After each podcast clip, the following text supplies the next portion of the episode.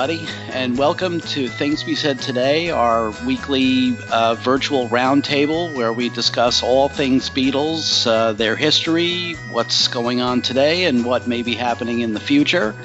And uh, in fact, we're going to be doing a, little a little bit of that for uh, for much of this episode.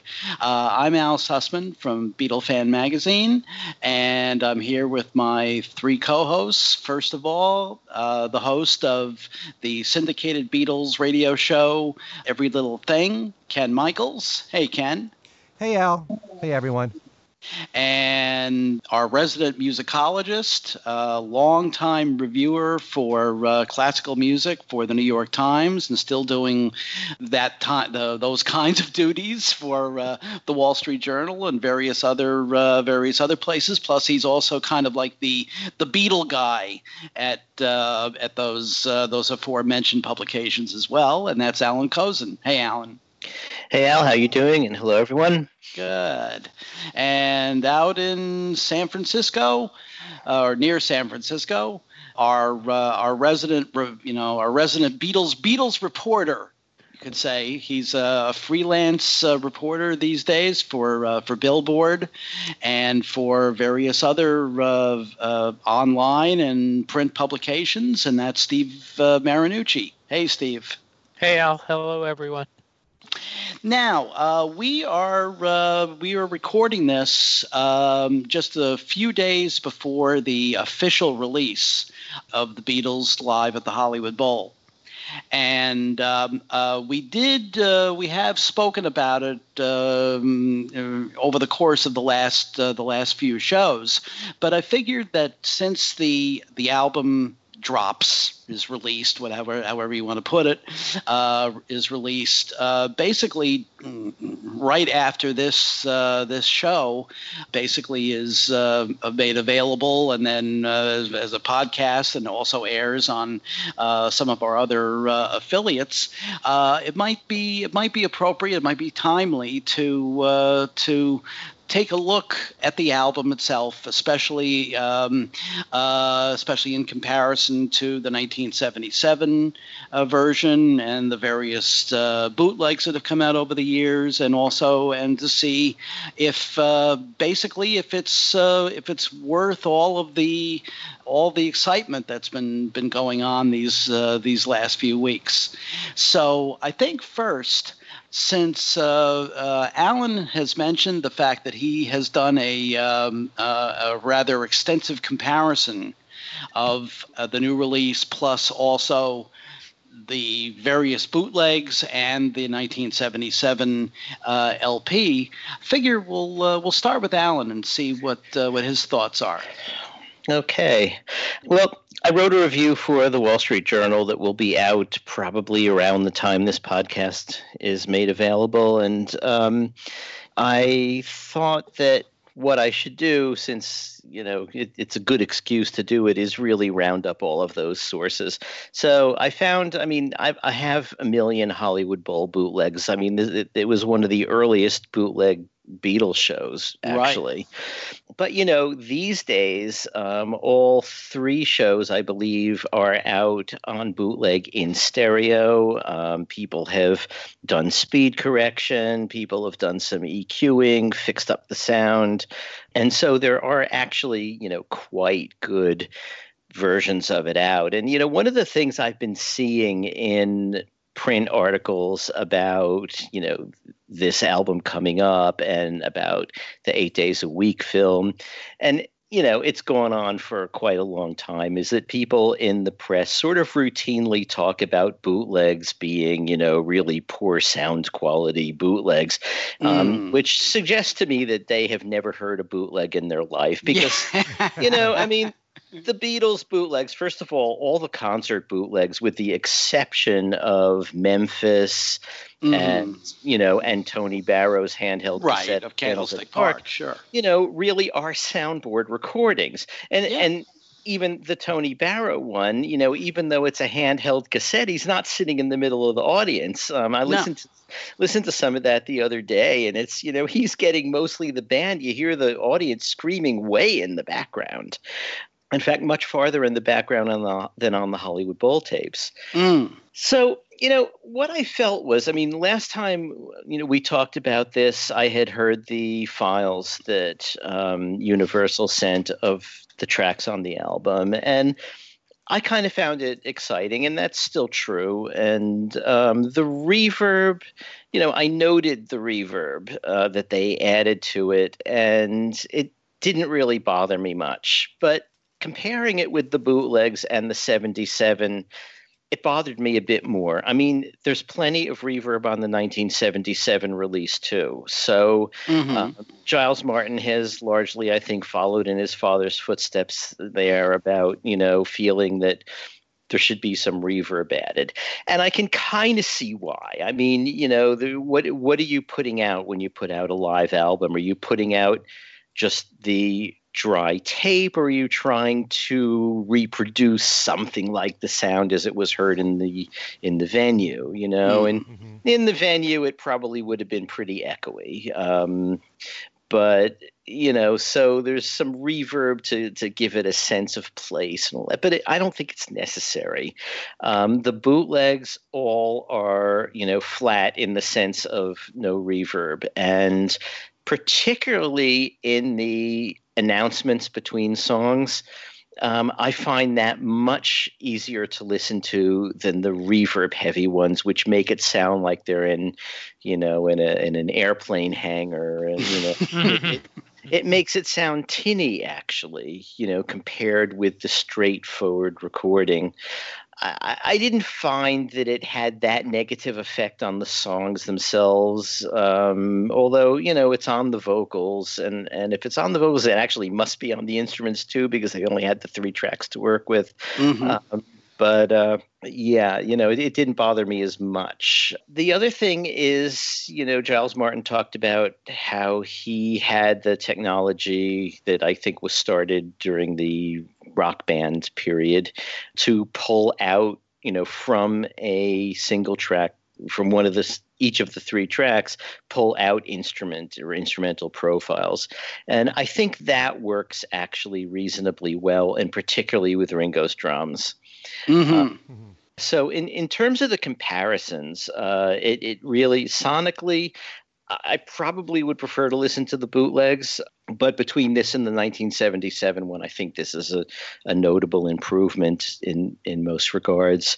My issue that I deal with in the journal piece is that, you know, in 1977, nobody was doing archival stuff. George Martin has never really liked these tapes. Um, he he says so in his 1977 liner notes. I mean, he, mm-hmm. he's uh, you know doesn't say he hates them and he talks about how exciting and all that but but he just preferred the studio sound where obviously there's a great deal more, deal more control and since the arrangements are so similar to the studio arrangements, I, I can kind of see his point. But you know, you're going to have a Beatles live album, which you should have. Um, you know, what he decided to do was choose the 13 songs I guess he felt best about. And then he sequenced them with Twist and Shout starting, the 65 one, and Long Tall Sally from 64 ending it. So, and then in between, he weaves the 13 tracks going back and forth between 64 and 65. In a way, okay, so you have an idealized Beatles set, a set the Beatles never actually played. Um, mm. You know, and I believe if you listen to the you know intros to hard day's night and help one from 64 one from 65 they're they're both they're talking about them both as their latest album. So uh, there are little things like that. But you know for me okay 1977 no one's doing as i said uh, archival stuff. So you have a compilation and okay it's not the worst thing. Even in 77 to me it was a little suspect just because you could get a bootleg of at least the 64 shows in those days. I'm not sure 65 mm-hmm. was wide. Um, None of the no, all three shows didn't show up until that box set with all with the with the three of them. Uh, yeah. And when that, did that come out? God, Might have been in the uh, 80s. Or... Really? That, that late? that was the first time. That was the first time because what was notice, notable about that is, as we've mentioned before, is that the sound issues with the with Paul's uh, mic. Mm, So right. Mm. Yeah, on the on the August 29th, 65 one, the first three songs, um, the mic that George and Paul were sharing is out of the soundboard. Um, so, for instance, She's a Woman is basically an instrumental until you get to the point where John sings a harmony, and suddenly you have just John's harmony. And for Twist and Shout, you hear John's lead, but you don't hear George and Paul singing. So it's just the first three songs. After that, it's it's okay, except that Paul's amp is also having some problems too. But the August 30th 65 one doesn't have any of those problems. Um, right. And of course the the 1964 one is you know perfectly fine. So it seems to me that in 2016 where everyone is putting out archival things it no longer is really acceptable to have a compilation of two shows or or two set lists from a year apart woven together. Plus it bothers me that the four songs Giles Martin added to this one are just stuck at the end, and you know there there was no attempt to weave them into the sequence that his father did. Now weaving them in might have been tough because in '64, as you know, they went directly from Twist and Shout into You Can't Do That, and in Right. '65 they did the same thing with Twist and Shout She's- as a woman. She's a woman. Yeah. So where Mm. would you weave in? You can't, Mm. uh, you know. But you know, you find you're making a set that never happened anyway. You find a way, and and and at least it then would have started with Twist and Shout and ended with Long Tall Sally, or maybe even I'm Down. Here's the thing. We're so close now to both sets being available. I mean, they played 24 songs in those two set lists. We now have 17 of the 24. Of the remaining seven, three are repeats. So you have a repeat of Twist and Shout, All My Lovin' and Can't Buy Me Love, I think. Mhm. No, Hard Day's Night. Hard Day's Night and Can't Buy Me Love. And the rest, you know, the other four, you know, If I Fell, I'm Down. Um, can't remember the other two offhand. I Feel Fine. Um, and one other slips my mind at the moment. Uh, but those four are not represented at all.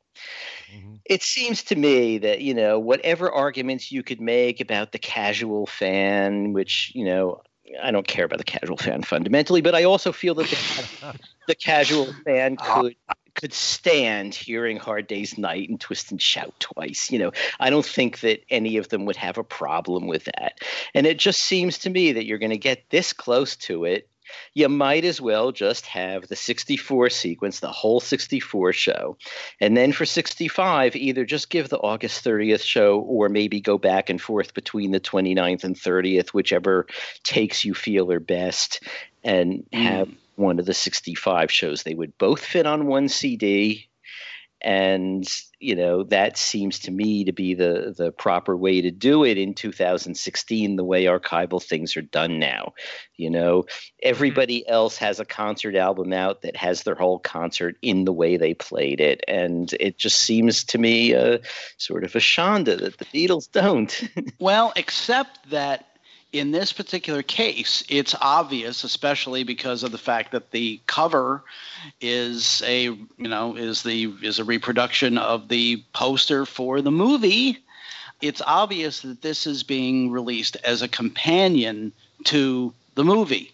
right. So it's not being released as a as an archival release. It's being released as kind of like a mainstream companion It's to a the- companion to the it's, film.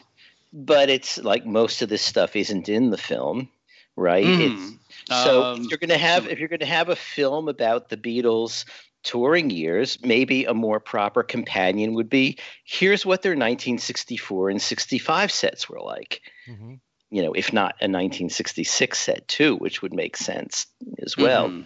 Could have made it a double CD and had something from 63 and 66 and Well- really had their touring years represented. As a matter of fact, we probably should, since you mentioned the fact that most of the live Beatles bootlegs over the years have actually been, you know, pretty pretty good quality, Mhm. taken from, as you said, soundboard basically soundboard or at least um, uh, PA uh, sources. It should be noted that though that the you know that the Hollywood Bowl shows are the only ones that were actually recorded uh, with in, in, as we know now in three track.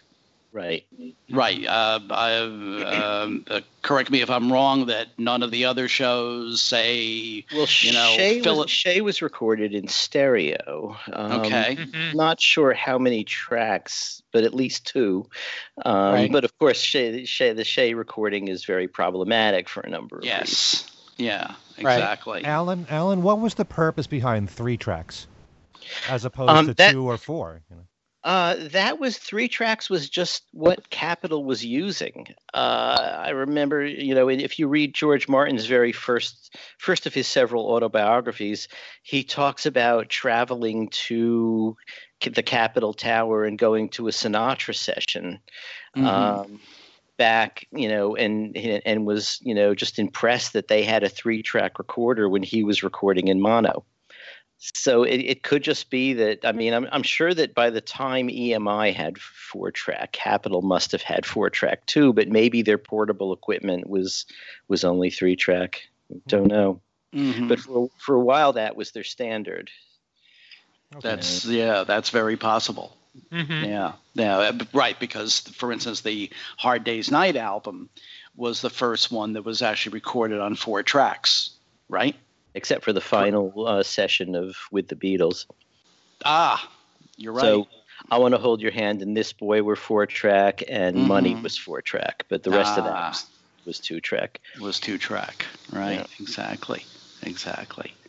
Yeah, in- very interesting. Uh, Steve, let me hear your your thoughts. Well, um, basically, I mean, the- they there isn't really much they could have done with the tapes because of the conditions that was recorded under then. I mean, as opposed to now, uh, obviously things would have been a lot different. I did um, disagree with you, Alan, on the point that all the Beatles concerts were recorded um, in um, Soundboard. uh, soundboard. Uh, that I remember. I know there were a at least several. Rome is one of them that I can think of.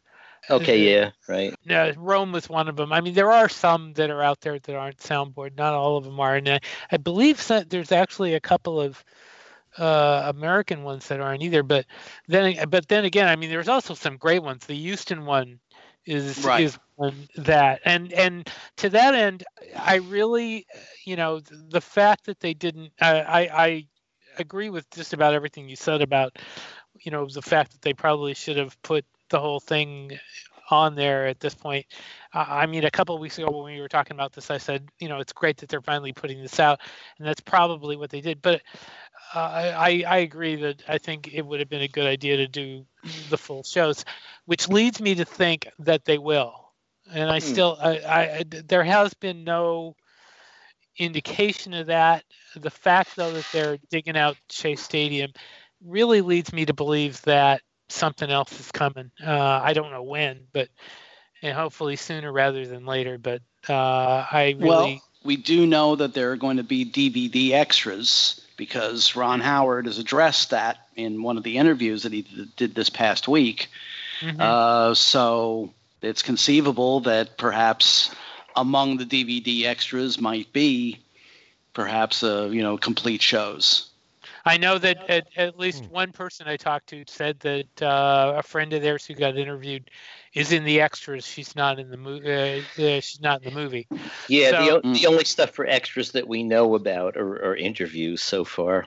Mm-hmm. And I don't know, Steve. I don't know if I don't, I don't want to interrupt your thing, but I don't know if you noticed that. No, have have seen this, but there apparently is a different cut of the film coming out in Japan with extra stuff about the Japan. No, Yes. really? Yeah, so maybe that stuff will be in the DVD extras too, or maybe the DVD will have a, you know, a complete thing with everything that's come out everywhere. Who I can, knows? I can, Oh. I can just ah. every, I can just hear everyone listening to the show groaning like, no, God, Yeah, that's so ter- now we're gonna have to buy the Japanese import too. Yes. Where did you hear Well, about that, Alan? Um, a uh, there was a Japanese news source who uh, was quoted by Roger Stormo. I'm not sure if Roger Stormo has published it yet, however. Mm. I imagine he must have because he publishes everything he hears. So, Yes, this is true. Yeah. but I haven't looked. Uh, this was in a, a, a private communication. Hmm. That's that's uh, hmm. That yeah. That obviously the the shows in Japan were the the Tokyo shows from the beginning of uh, July of of '66 are among the best quality Beatles concerts from a sound standpoint, not from a musical standpoint, which is the Right. problem. Yeah, yeah. I you know I find I almost find that uh, that's uh, given the given the source, I almost find that a little difficult to believe. I I, I would be skeptical that they would do that. I mean that would really that would really tick a lot of people off, and I I can't see I can't see them uh, bending to the to the I mean Uh, Steve, but you know, every single album that comes out these days, and for the last 15 to 20 years, the Japanese version has had cuts that have come out in Japan only. So this isn't that different than that. All they've done is extend, you know, the Japanese section for Japan. It, it doesn't sound that un, unlikely to me. I I can't see that. I mean Yeah, here it is. It's it's on his site, special Oh, edition sure. for Japan. Oh, I'm sure. I'm sure it is, but uh, I I would still be skeptical about that. Uh, I would. He I'm gonna- quotes I'm- he quotes Yosi Nas, you know Yosi. Oh, I know. Who, I know who. I know who it is. Yeah, I've Okay. heard. I've heard uh, saying that his it has been announced in Japan that the Japanese edition will be different. hmm. In what respect? Um, that it will have more of the Japan footage from '66. Mm, okay. Um, says we don't know how much uh, is in the international version, but um, yeah. And then from there, he goes on speculating. Well, what if everybody does this? What if the Australian version has, you know, more Australian stuff? And yeah, that could get very chaotic. Um, but I, I kind of suspect that the Japanese market has the clout for that that none of the other markets do. And it's not like the U.S. market doesn't have clout, but from what we've read in the early reviews, it's so skewed towards the U.S. anyway. It would be hard to to make it more so.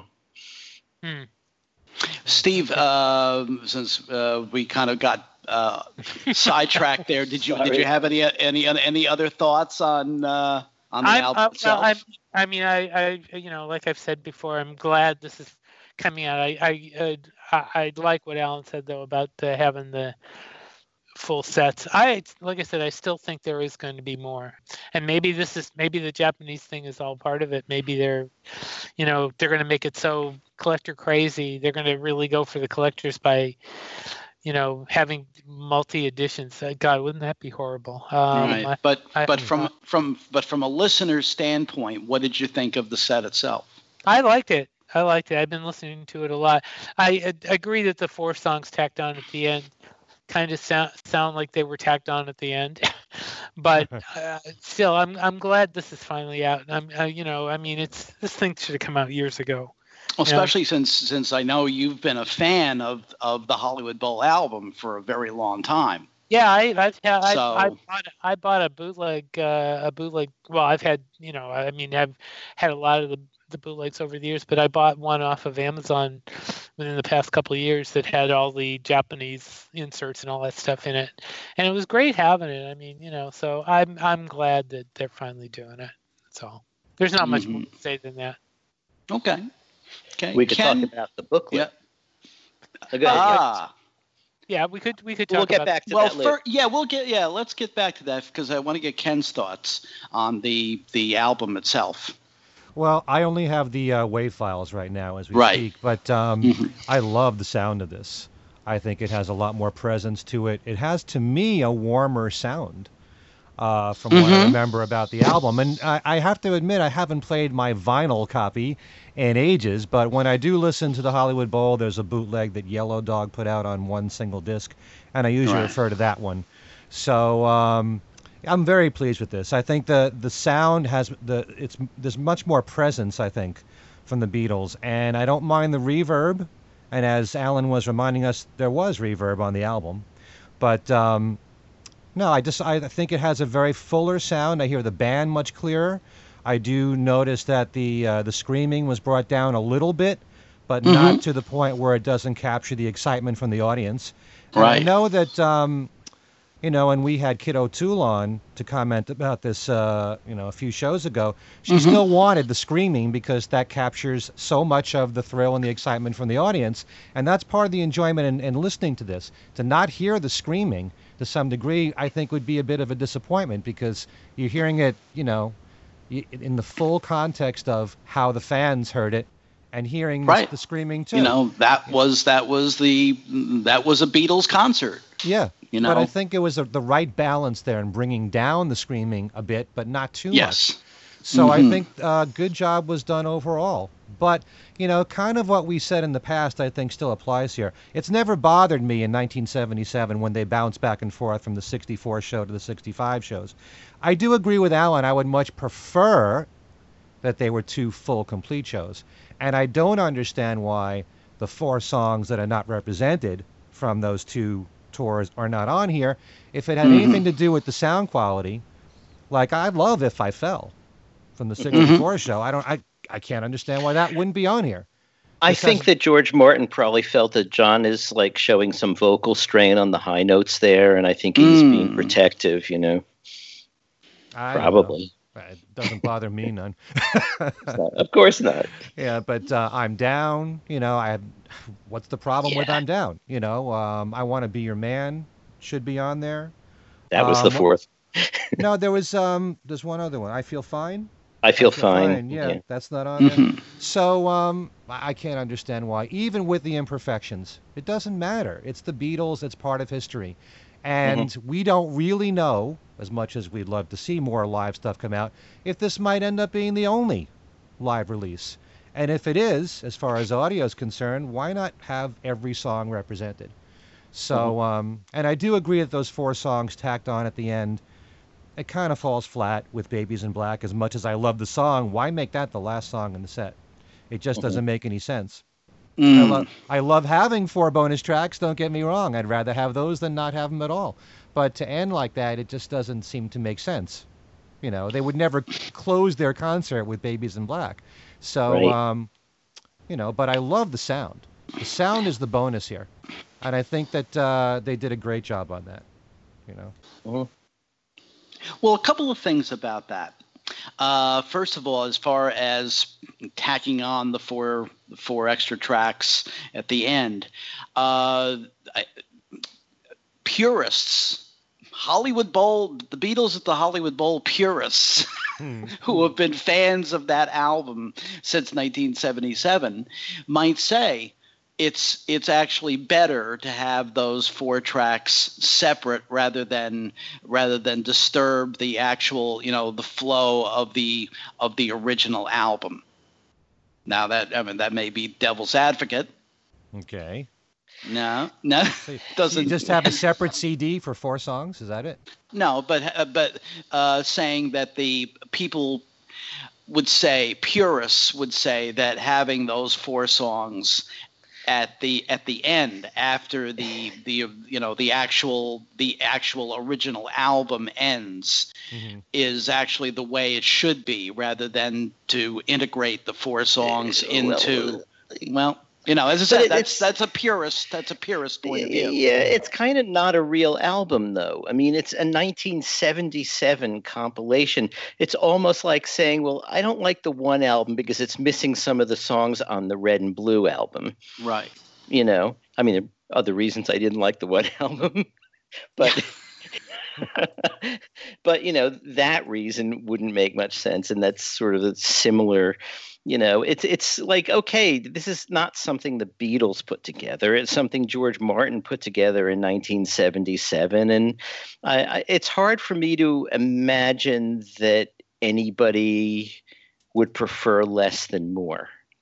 Um, and that if it absolutely had to be a compilation, not a not the two full sets, it just mm-hmm. seems like you know what George Martin was after was something like the Beatles concert experience with some kind of flow of the set with Long Tall Sally, or it, maybe it should have been I'm Down at the end.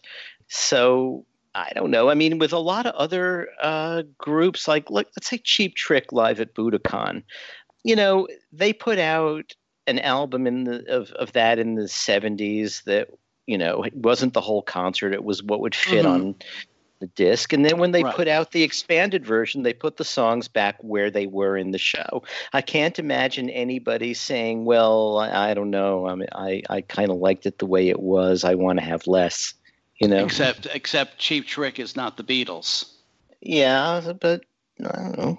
so it's the same idea. I, and and then that that brings up another thing. Uh, there are there are some people who, from a musical point of view, kind of look askance at this at this album being released as a you know a quote mainstream release as a companion to uh, uh, to the to the film because yeah. of, of the fact that the performances in some cases are not the you know are not the best you know they're not as not as bad as the 66 uh, tokyo ones but in some cases like for instance you can tell that they're uh, basically racing at breakneck speed through she loves you and i want to hold your hand and can't buy me love which in fact disappeared from their from their set after the 64 tour. You know it's it's a it's it's kind of a mark of how how quickly they were moving musically that those songs were kind of old hat to them. And there are some people who are saying that from a musical standpoint that a you know that a mainstream release should have better performances but where would that. they get them? Yeah, exactly. This is what Capitol has. Right. Yeah. Um, I mean, I'm with those people who say that it's silly to make this a companion album to the Hollywood, to the Eight Days a Week film, right. just because this is and always has been something completely different. And it's all from one show in the eight days a week film is going to be jumping from show to show i mean just by its nature. Mm-hmm. um, it's not a soundtrack album it's right. you know but and it has uh, it makes to me no sense whatsoever for the but i talked about this a few weeks ago but to have the cover be basically the film poster yeah. you know, i don't know. Anyway. And uh, and that uh, no go ahead ken this album stood by itself as a major release in 1977. To just c- call it a companion piece is ridiculous. Yeah. It's a part of history. Mm-hmm. Yeah. yeah. Right. For how long have people like like Steve been been lobbying for Capitol or EMI or Apple, whoever, to to release the Beatles at the Hollywood Bowl? Mm-hmm. You know, a long mm-hmm. time now. You know, it's, yeah, and, it's been it's been a, a you know a big hole in the in the catalog you know especially when you you know and and I, I suppose you there are people out there i'm not sure that we'd all agree but there are people out there that are saying the same thing about love songs and rock and roll music too but well uh, i mean well i'm, I'm just saying that that's yeah. possible possibly true. At the least, maybe rock and roll music, but because yeah, love songs is horrible. But well, I uh, could see rock and roll music only because of the fact that there are some different mixes that George Martin did on that album. Some of those yeah, hotter, some of those hotter mixes, which are a little bit unique. You but otherwise, get, they're you the, mixes mm-hmm. You wouldn't get those mixes again because they hated the mixes. So they would use the remastered versions for sure. You know? Yeah, mm-hmm. probably but also, I mean, if you want to talk about mixes making uh, a compilation release legitimate, the British version of Love Songs has Norwegian Wood with a centered vocal. So there you go. mm-hmm. Right. Yeah, yeah, yeah. Well, there. Are, I mean, there are all those all those examples of Beatles releases from all over the world that have little different things. You know, the hi hat intro to "All My Lovin'" that's on uh, an yep. Odeon Greatest Hits collection, and mm-hmm. you know, that's uh, it's and you know even some of the stuff that ended up being on the um, I guess the English version of the Red and Blue albums. Mm-hmm. Mm-hmm. Yeah, there's there's books there's whole books on that. Oh, stuff. Oh sure. And actually, actually, I was gonna, I was gonna bring up, and and uh, uh, I mean, since we've kind of messed with it, there are a couple of files that people who have been around the internet know about that maybe some of our listeners don't, that you can find very easily because I found them yesterday again, and download them, and they're very helpful. And one is um, Joe Brennan's um, Beatles recording variations. The other one is um. I think it's Analomies. Alan, you know which ones I'm talking about, right? I know about the Brennan. I'm not sure which the second one is. The other one, uh, I don't have. Unfortunately, I left my uh, my iPad in the other room because I have them both on there. Um, but uh, there's yeah, there's two of there's a couple of those. Um, the recording variations though is is is fantastic. I mean, yeah. and it's it's accurate. They even revised it in '89. Uh, mm-hmm. You know, when the remasters came out. So, or when the CDs from not the remasters. Right, the original CDs. My wife just did me a favor. Um, she just brought it over to me. Um, thank you. Let me tell you what they are, um, and I will give you because I yeah, it was. I mean, I've had these. I had these on computer, and I remember taking them on a, a plane with me and reading them, and uh, they're very helpful. Oh, uh, I'm sorry. One. Okay, one of them is the Notes on series by Al, uh, Alan. Alan Pollock. Alan, Alan Pollock. Yeah. Pollock. I'm sorry. Yes. Right. Yeah. Um, which is a great series. That's one of them. I'm I, am i am sorry if I'm interrupting the whole discussion here, but that's okay. It's okay. Um, the Analomies is um, uh, it's a Beatle Analomy list compiled by Mike Brown, compiled in, in uh, the version I have I'm looking at here is 1999 August 1999. Uh, it's A N O M A L Y uh, if you're doing a search, and then the um, uh, recording variations is called oops well, you can search for Joe Brennan. It's called use, mm-hmm. yeah, use the guide to Beatles recording variations, and and that that I think is the best thing there. I mean that is just amazing. I mean, there's been books written on you know mixes and stuff, and I, am looking I'm looking at one on my shelf called Every Little Thing. Coincidentally, yep. yeah, that's a good um, title. Good title. Mm-hmm. Right. There's another one called uh, the Beatles remixes. I think. Um, I can't see it exactly. Now, every, every little thing is the one by Mitch McGeary, and right. I forget who his co-author was. that that, right. that was that was a very early. That was one of the earliest yeah. uh, compilations. Right. You know that one's that one started out as basically a glorified pamphlet. It yes, yellow You're, and black cover. Yeah, and the pamphlet I thought actually was much better than the book when the book finally came out, which was one of those Pierian Press. Right. Yeah. Books. Yeah. Um, because yeah. to pad it out to be a book, they had to add things like, well, but on the Mexican release, the version is two seconds shorter. And right. you know, if it's two seconds shorter on some foreign release, I don't really care. If yeah. it's two seconds longer, well, that may be different. But mm-hmm. you know, so there was a lot of that, and I found the book a little harder to find the useful stuff in, whereas the the booklet version, you know, maybe better than pamphlet. Um, I still use that now and then, you know, just because it's it was it was fun in its time and and mm-hmm. they were mm-hmm. very comprehensive. Yeah. Yeah.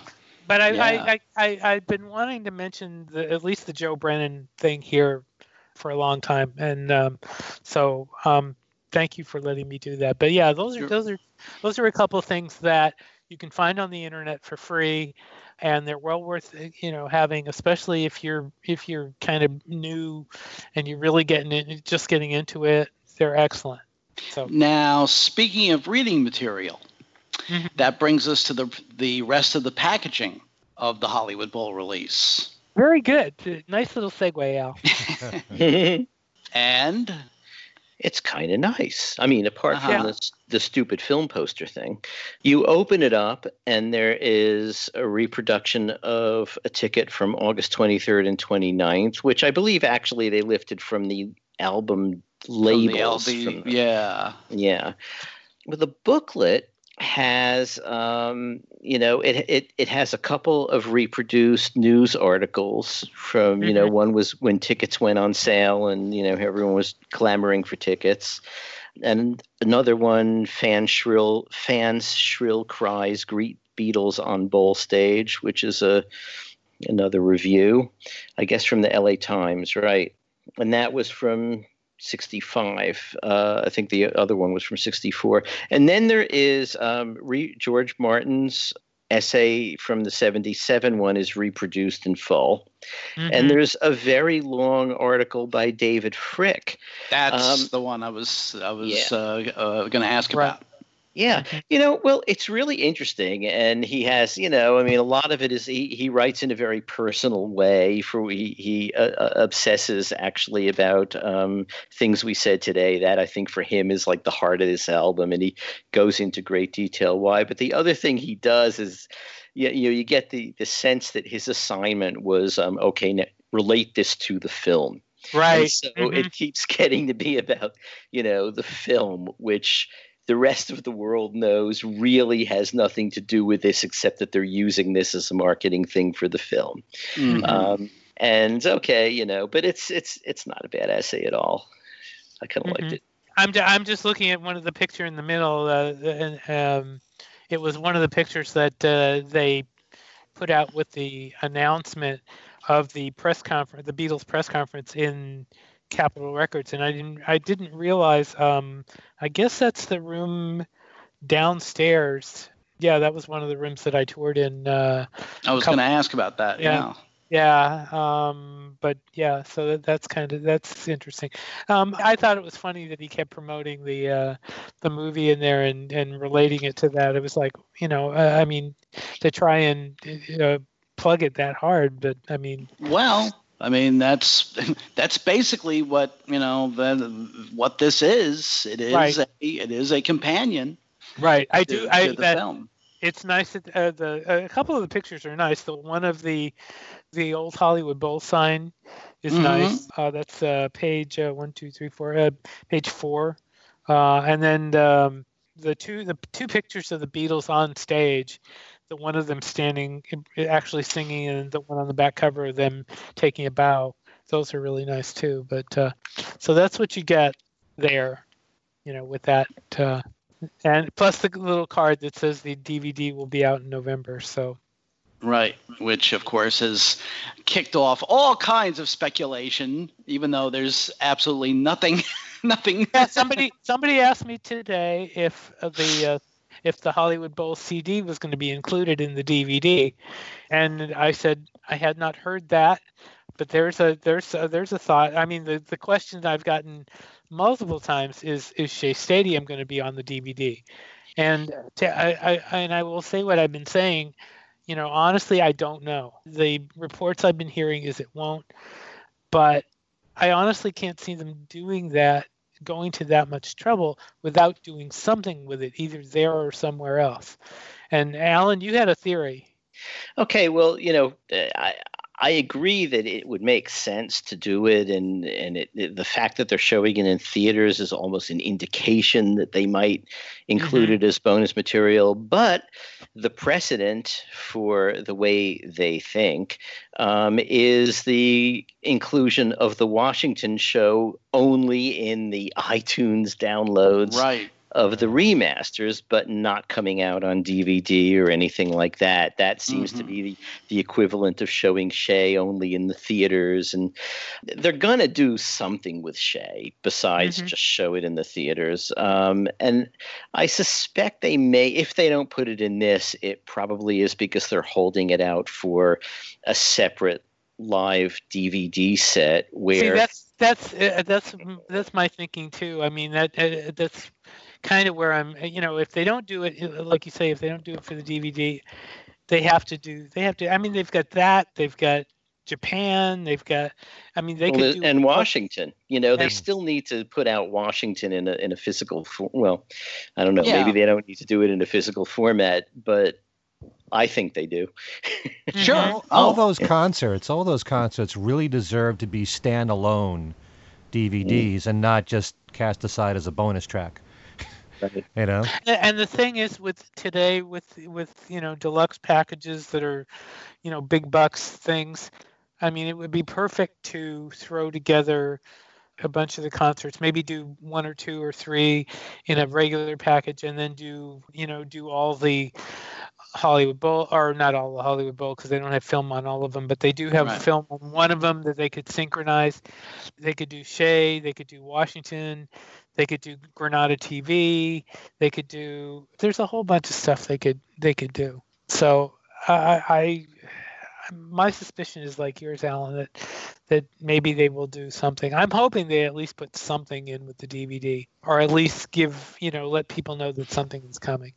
Well, now perhaps one of you, or one or all of you, can confirm there is a, a report that the version of the Shea film uh, that will be shown in the theaters will be a 30-minute cut, which is obviously much shorter than the you know the original Beatles at Shea Stadium film. That was that was the original. That was the original plan. That was what they said when they made the announcement that it was only going to be the Beatles part. They're not showing all the rest. And in Right. fact, Richard Porter posted today online that he has seen the film in England and it is indeed just the Beatles.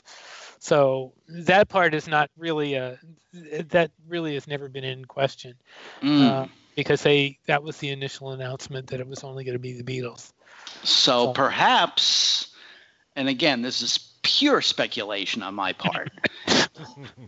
perhaps I love Then- the way then He's covering his tracks here. That's all. exactly. covering Um, something. yeah, covering something very big. That perhaps the 30-minute cut of the film of the Shea Stadium film might be one of the extras. Because I, I, I don't know. I, I have a tough time imagining them putting the entire Beatles at Shea Stadium documentary on, you know, on as a DVD extra. Yeah, you know, no, with, I, with I, eight days Yeah. a week. But per, but I- perhaps the 30-minute cut. The 30 minute cut really, of course, is the heart of it. I mean, I I don't know that anybody is going to be heartbroken about not seeing Sounds Incorporated and Oh, Jay. you know, I- e- even Brenda Holloway and Mhm. uh, you know, but King Curtis, King, King Curtis. Curtis. Yeah. Yeah, you know. well, uh, the Murray the K might be included in the 30 minute cut. I don't know. It's sort of the intro material to the Beatles themselves, right? Uh, not really, because uh, I think he just Ed kind of like. Right, it was Ed, it was Ed Sullivan that introduced them. You know, Murray just kind of like introduced the you know the concert itself. Didn't he introduce Ed Sullivan though? No, that was uh, Sid Bernstein. hmm Really? Oh, yeah, Huh. Yeah. Murray uh, Murray is just there, kind of like at the beginning of the concert, and telling people to, you know, that it's going to be a long evening and relax and Right, don't right, don't get hurt and all that stuff, and Mm. and then I think he introduces. Uh, I don't know, Cannibal and the Headhunters, or whichever one of the first acts uh, uh, was there. I say, yeah, right. Yeah. Well, also though, Steve um, has seen a revised set list, and it looks from the way Steve read it to me as if they're going to do something like they did with the Hollywood Bowl album. Yeah, uh, uh, they they posted a revised set list from what they originally announced. Uh, A set. Uh, On- wait, on the wait, wait, website. ho- hold on. A a, uh, a a revised set list from what? For Shea Shay. Stadium- Uh, for, For Shea Shea. Stadium.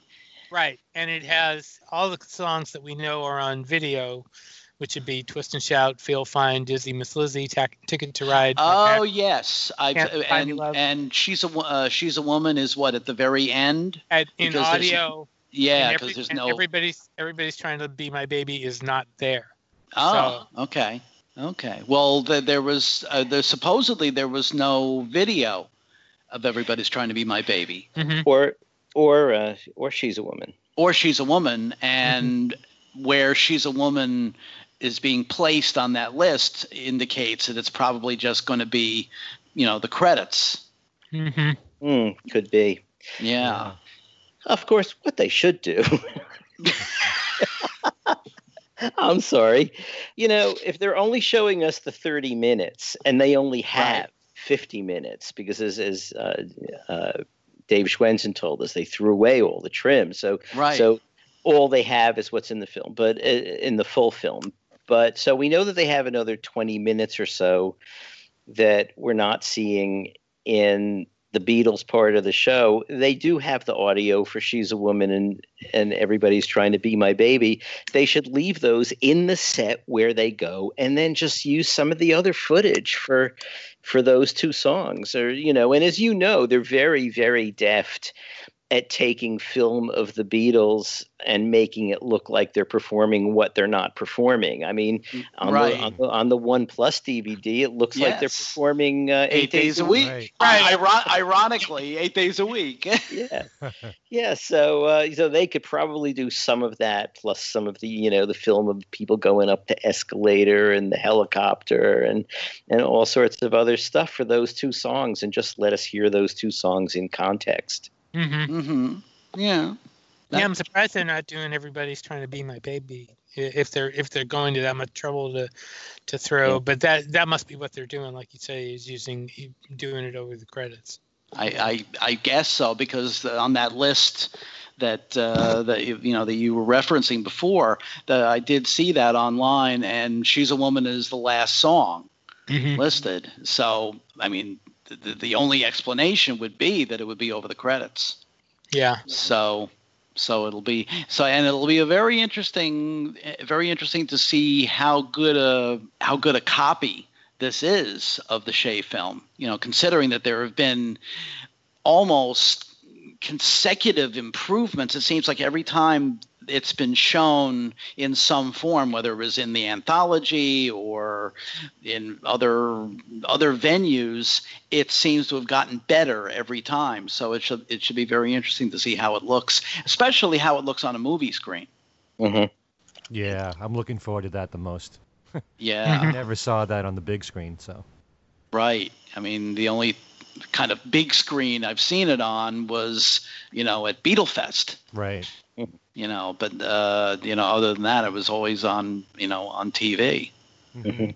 you know so it uh it should be uh should be very interesting and and and that's not far away either. That's only let's see there are going to be there are going to be previews uh well not previews premieres on uh, September 15th I know in here in the Pittsburgh area where I live it's going to be playing at a theater in uh, in Dormont which is a suburb of uh, of Pittsburgh. And uh, and uh, Alan, I think you said that uh, you finally have gotten a theater in, up in Portland that's going yes to be. it, at long last it is going to be shown in portland but for one night only oh, really? Because Ooh. because here it's going to be playing for a whole week. Yeah, same thing in Connecticut. Aha. Right. Yeah. yeah. And it seems to yeah, it seems to differ from city to city. How about out out your way, Steve? It's playing for a whole week. It's playing in Berkeley and in San Francisco. And in fact, I'm just looking at my uh, uh, my emails. Um, I w- I haven't announced it yet. I will be announcing it this week, though, that I will be hosting a screening in Berkeley on Friday on the Friday, the 16th, I believe. Right. Um, so, but uh, um, uh, uh, just uh, looking around on the internet, I just I just found something that I'm going to mention Mhm. that uh, uh, Richard Neville, the uh, co- uh, co-founder of Oz Magazine, has passed away. Oh, at age, At age 74. So Hmm. that was posted by uh, by Richard Porter. So, Uh-huh. um, but uh, there we go. Well, there's, uh, there's somebody a else. little, a little footnote a little in- footnote there. in in Beatle history. Yes. Uh, yeah, yeah, that's that's that's true. Uh, I, wa- you know, I was going to ask about uh, now. Uh, right, you're you're going to be uh, hosting the uh, the showing, uh, the showing in Berkeley. hmm Right. It's also playing. It's Yeah. also playing in San Francisco. Um, it's not playing in San Jose, from what I recall, which is kind of surprising. Um, nobody knows the way there we go. Uh, there we go. Oh, you don't know how Uh. much that song is hated around here. Oh my god. oh, I can imagine. They Oh, should be proud of that song. No. No. Uh, and uh, and also I should ask, since two nights after the the premieres or the night after the the premieres, depending on where you are, uh, it'll be debuting on Hulu. How many of you have um the three of you have signed up for Hulu? Well, I have. I've had Hulu. Um, Okay. And it's by the way, it's only Shea Stadium will not be on Hulu. Shea Stadium is only on in the theater. On the, the So- in the theaters. Okay. right, they're only showing the mo- the the movie on Hulu. Just showing eight days a week. Mm-hmm. and it'll be exactly the same because I've seen different time uh, figures for how long the film actually is. I've seen 100 minutes. I've heard. I've seen 95 minutes. I've seen 90 minutes. Uh, so, hmm so I'm not sure, you know, whether there's going to be any, any, you know, any, any difference between what we see in the theater and then what we see two nights later, so to speak, on uh, on Hulu. By the way, have you guys seen the fact that uh, Steve Van Zandt is hosting the New York premiere, and they're having sponsored levels for that premiere? Hmm. Five five thousand, ten thousand, and twenty-five thousand dollars. Now, is that for the just the the premiere, just the the first night premiere? It's the first night premiere, but it but what you're sponsoring is you're sponsoring teachers to attend the premiere. I guess to use the uh, because they want this used in the classroom. They're they're giving uh, they're giving curriculum tools so that eight, eight days a week can be used in the classroom. Mm-hmm. Well, that, And that so- kind of it, it that's kind of consistent with Steve's uh, um, his uh, past uh, work doing. There was a rock and roll, not rock and roll high school, but something similar to that. I forget the actual name of it. Uh, that he had uh, that he had had uh, was building up a curriculum for uh, a few years back and unfortunately i'm forgetting the um, forgetting the details but so but it's that's kind of consistent with what steve has been uh, kind of aiming at for several years now in in you know kind of educating people in the history of rock and roll Yeah, I, I scrolled down. There's also a one thousand dollar level, but for the three higher levels, you get VIP seats. You get two for five thousand, four for ten thousand, and six for twenty five, and you get red carpet entrances and pre-reception credentials. So there's and and where and where is is this at the ifc theater in No, um, Village, okay. Village Village East Movie Theater on Second Avenue in New York City. Oh Septem- okay September fifteenth. ah Right. okay Hmm. Okay, because the because I uh, um, I originally had heard that the the New York premiere was going to be at the or premiere engagement because I think it was going to be playing for a whole week was at the as I know it from back in my days uh, in the in that neck of the woods the Waverly Theater, which is Hmm. now the IFC uh, theater. Well, it, it, it, it might still be playing there, but it's yeah, not I think it playing- is. it's- It's, it's doing it's doing, and this might be just a one night only deal. yeah, that So- sounds like a like a you know a benefit of some kind. Ken, you're the closest to it. Now I'm actually going to one that's in uh, Westchester. Oh, And then actually, actually, um, I found out after that that there's one in Hartford, which is closer to me. But I'm going to the one Uh-huh. in Westchester anyway. So, Uh-huh. um, can I mention one thing? Because Please. I'm surprised. Hmm. I'm surprised we haven't done this yet. But there is a website that everyone can go to, which lists all the theaters in the United States that's running it.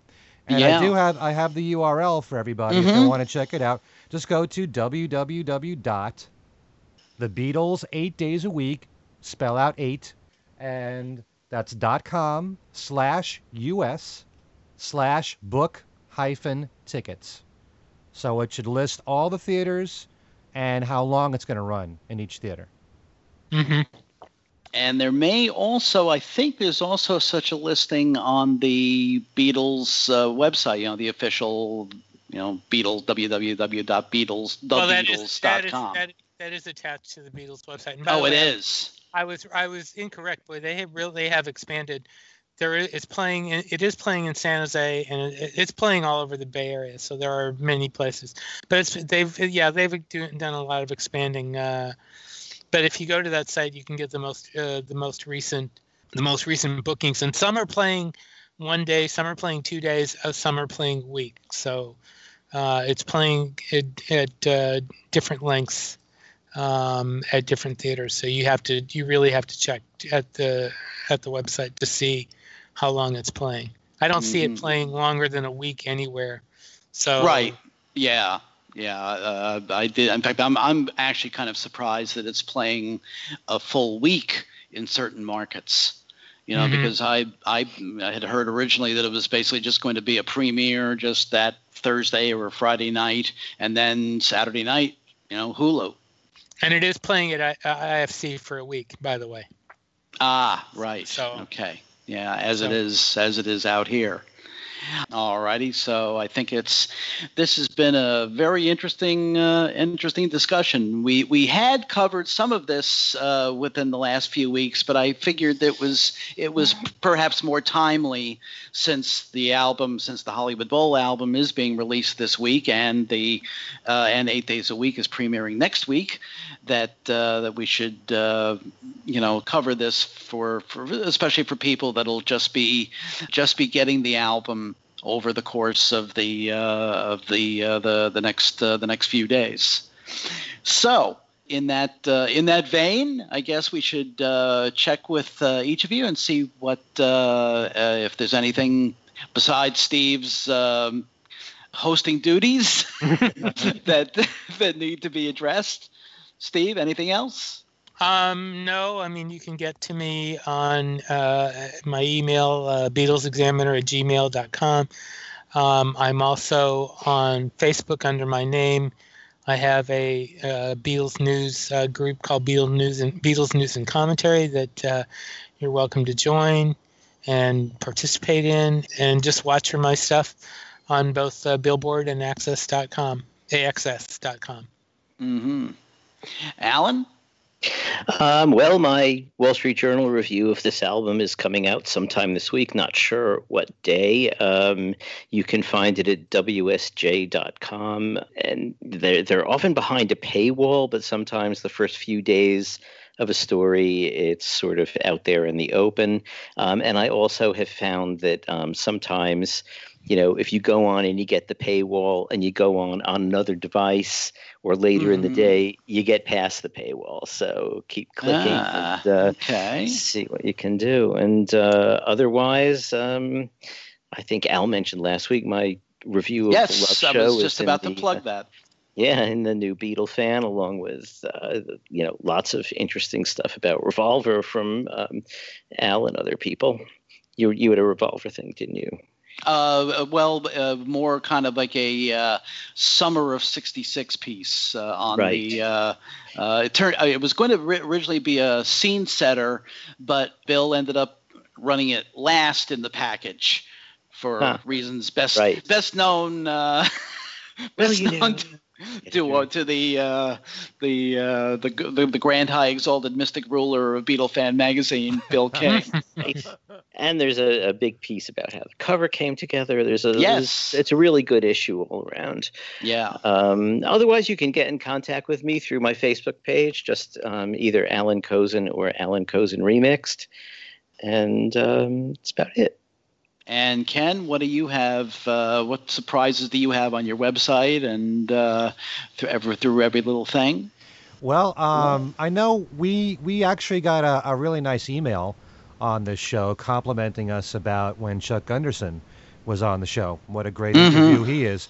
And um, as many of you know, he put out a book called Some Fun Tonight back in 2013, which takes a look at every single North American date the Beatles did from 64 through 66. It really is a perfect companion to go with Live at the Hollywood Bowl and the Ron Howard Yes. documentary. So I'm giving away a copy, actually three copies of the book, which has just been reissued in softback form. There's two different volumes. There's one that covers just 1964, and the second covers 65 and 66. So I have three copies, courtesy of Hal Leonard Publishing, uh, to give away in a special contest on my website. And you can find out how to win. The contest starts September 7th. 2016 at uh, kenmichaelsradio.com and there's always beatles trivia every single week where you can win one, one of nine prizes and in fact i interviewed chuck privately for my show for every little thing and you can catch part of that interview on the website as well at kenmichaelsradio.com and you can also email me at everylittlething at att.net there you go Okay, and you can uh, contact me on Facebook, uh, Al Sussman, on Twitter at ASUSS49, uh, and uh, through Beatlefan Magazine. the www.beatlefan.com, and uh, also www.paradingpress.com for Changing Times 101 Days That Shaped a Generation. And I think we have, uh, I think we've come to the end of the road for this uh, this edition of uh, of things we said today.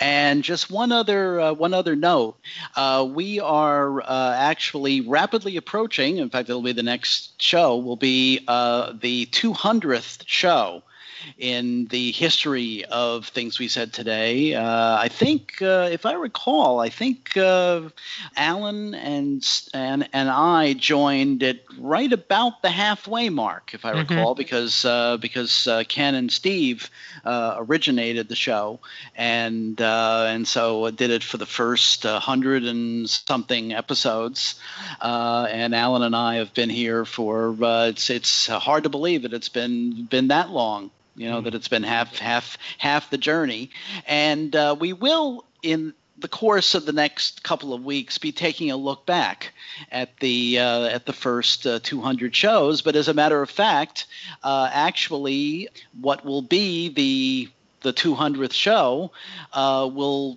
almost certainly be dealing mainly with eight days a week. Mm-hmm. Because it'll be just after the uh, uh, the theater and Hulu premieres of eight days a week. So we'll be dealing with that. So, but we'll definitely let you know through uh, through our Facebook page and and other uh, other sources uh, when we'll be kind of taking a a look back at the uh, kind of the history of of things we said today. By the way, we just we just mm-hmm. according to my calculations, we just passed our four year anniversary. Um, four years since this thing started. So really, guys. Mm. So pretty amazing. Uh-huh. Yeah. I know. Amazing, amazing. Thank yeah. you all. Thank you all out there. Yes, thank you very, very, and yeah, thank you very much for your uh, for your support and all the all the nice comments that we've been getting. Absolutely, we appreciate it very much. And uh, this has been uh, another another quick. Uh, quick discussion. Uh, we we uh, weren't sure if we were going to uh, uh, be covering the entire uh, covering the Hollywood Bowl uh, discussion for the entire show. But of course, as usual, we uh, the four the four big mouths here uh, did uh, did exactly that. So anyway, for uh, we again thank you very much for listening, and for Steve Marinucci and Alan Kozinn and Ken Michaels, uh, this is Al Sussman saying thanks for listening, and we will see you next time.